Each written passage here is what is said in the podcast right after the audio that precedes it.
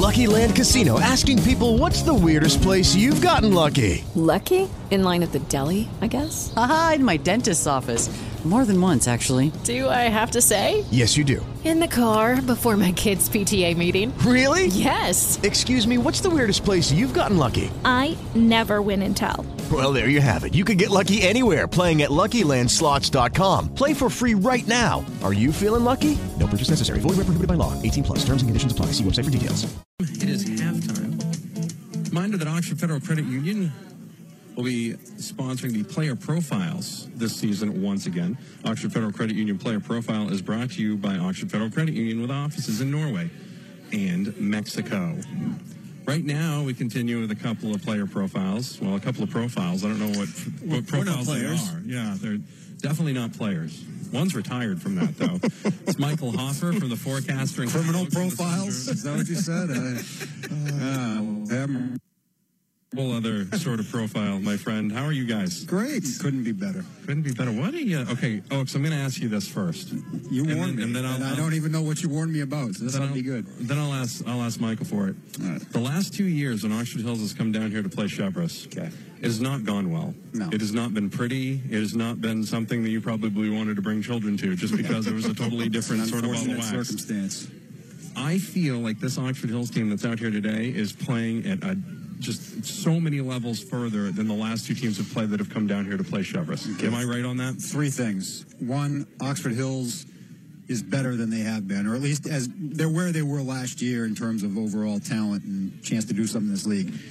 Two, Cheverus is not quite where they've been. I think that, that's apparent from watching the first half. And three, Oxford Hills, it's it's a mixed bag because they're so physical defensively. I mean, uh, other you know, the, Baker has gotten free three times, obviously, but uh, they've they've been winning the battles up front, and then when they go to play power football offensively, they can't, which I can't quite figure out. But uh, they're they're right in this. They're if you're on that sideline like I am, they I think they feel like they have a chance to, to do something here in the second half and maybe steal one.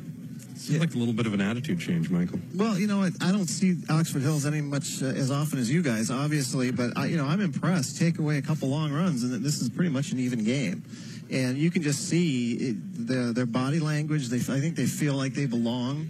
Uh, they're not uh, overwhelmed. A lot of teams come here and the game's over by the time they get off the bus because I think they're intimidated. But I, I don't get that feeling from the Vikings. You know, they've uh, they've been able to counterpunch pretty well here today. So. A difference I see too is, you know, in the past, Cheverus has had that home run threat. And obviously, they still have some guys. Jake Spinhern is the best back on the field today. That- that's the difference, I think, for, for Oxford Hills. They just feel like they have a puncher's chance because of him.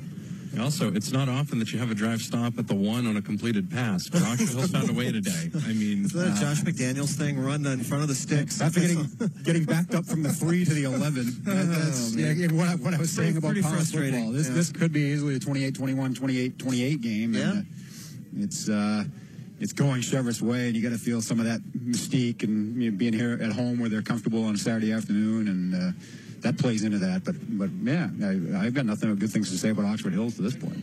Michael, I'm going to talk with you in just a minute about some of the stuff you saw last night.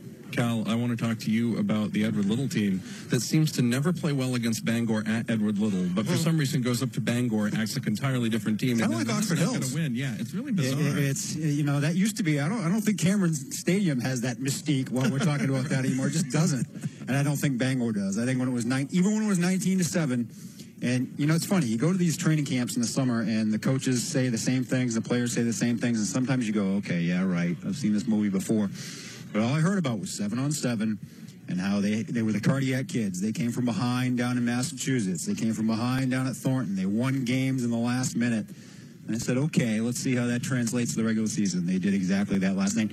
Could have gotten down. It could have been, you know, same old Edward Little after the play that was whistled dead in the last minute that uh, C.J. Gibson had the apparent winning touchdown. But then they went right back up top, went to Drew Ashua and picked up, I don't know, the biggest win in, you know, seven, eight years at least, since 08 when they reached the uh, regional final and lost to Skowhegan. That's the last year where they were really this relevant.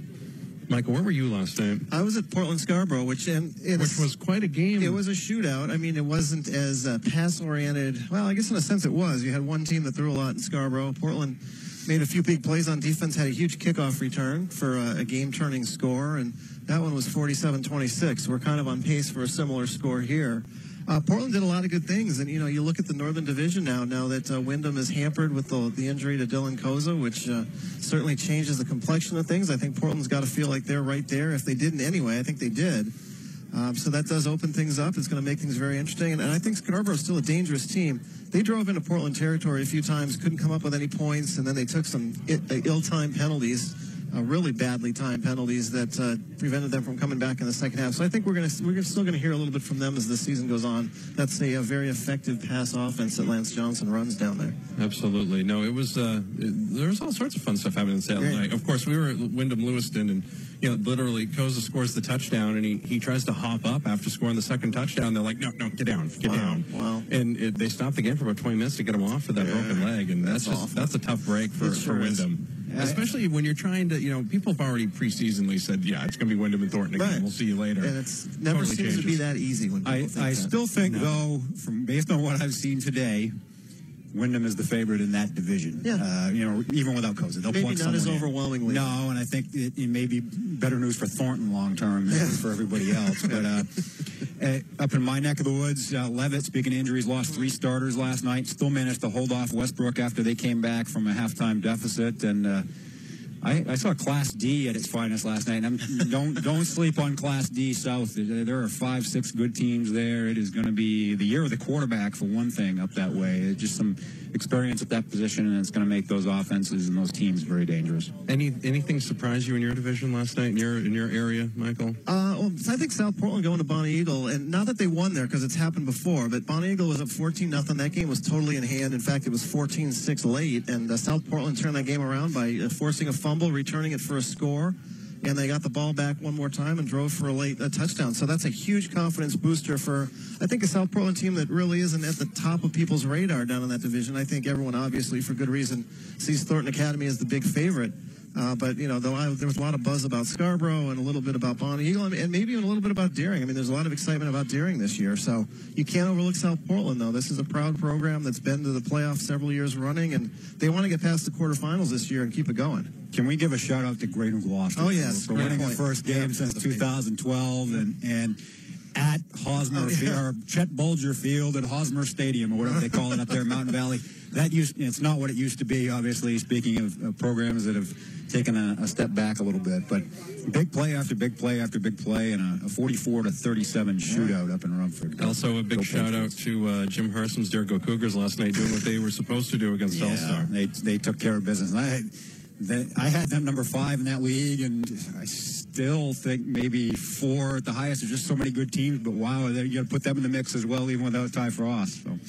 Poland Freeport last night too. Poland got a, off to a good start against. That's what they did last year, though. I mean, I, I think Poland. You got to wait and see when they play Cape, when they play Wells. They play Cape next week down there. Uh, I think it's down there, and it'll be a, a, big test for them. Michael, you have a ton of teams in your area that cross over this year. We see a lot of the Cape Elizabeth. There was just a lot of stuff on my schedule this year. I'm like, oh wow, I'm going to see Michael this year. Are you used to this whole new thing yet? Like, I'm I getting. I have a feeling I'm going to have more trouble with basketball, to be honest, with the whole extra class and the moving of the tournament and all that stuff. So this this isn't too bad. But you know, one of the things that I'm really intrigued by this year is, is the Southern Class B, and you've got uh, so many great teams. I mean, obviously you've got Leavitt that's now in Class B. Uh, you've got Marshwood that's now in you know the defending champs. You got Falmouth the way they played last Holy night. Holy cow! Uh, very uh, one of the most most the, impressive wins of the night last night, where they blanked York and avenged last year's playoff ouster. So uh, you know, a lot of teams, uh, north and south in Class B. I think that might be the uh, the deepest and most intriguing class of them all. I think you're gonna have to look for a team like Noble dropping down. That's yep. been slowly building, even though it's been hard to see the progress in Class right. A. Oh, yeah. Gonna be a factor too, and you know, five or six teams again. And uh, Leavitt's not. Leavitt doesn't have any you know, lower tier Class C teams on its schedule with that schedule anymore. They, they didn't uh, they didn't give them any of the bottom feeders in B for the most part, so it's going to be tough for them. It is Michael Hoffer from the Forecast. You can read his stuff at theforecaster.net. Cal Oakes from the Sun Journal. You can read his stuff online at sunjournal.com. Gentlemen, thank you very much. Always good you, to see you. We should we should do this again this year. Oh wait, I'll, I'll be back. I'll see you in a couple probably weeks. Probably will. Yeah, see you in a couple weeks. There'll be a, a, meeting of the minds. Uh, I don't know. As it were, mindless. You guys, one combined mind. You guys can like borrow it. A beautiful mind. Yeah.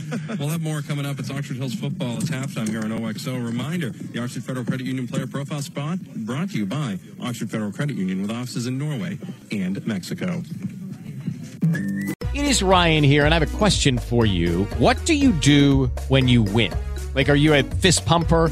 A woohooer, a hand clapper, a high fiver. I kind of like the high five, but if you want to hone in on those winning moves, check out Chumba Casino. At ChumbaCasino.com, choose from hundreds of social casino style games for your chance to redeem serious cash prizes. There are new game releases weekly, plus free daily bonuses. So don't wait. Start having the most fun ever at ChumbaCasino.com. No purchase necessary. Group. Void were prohibited by law. See terms and conditions. 18 plus.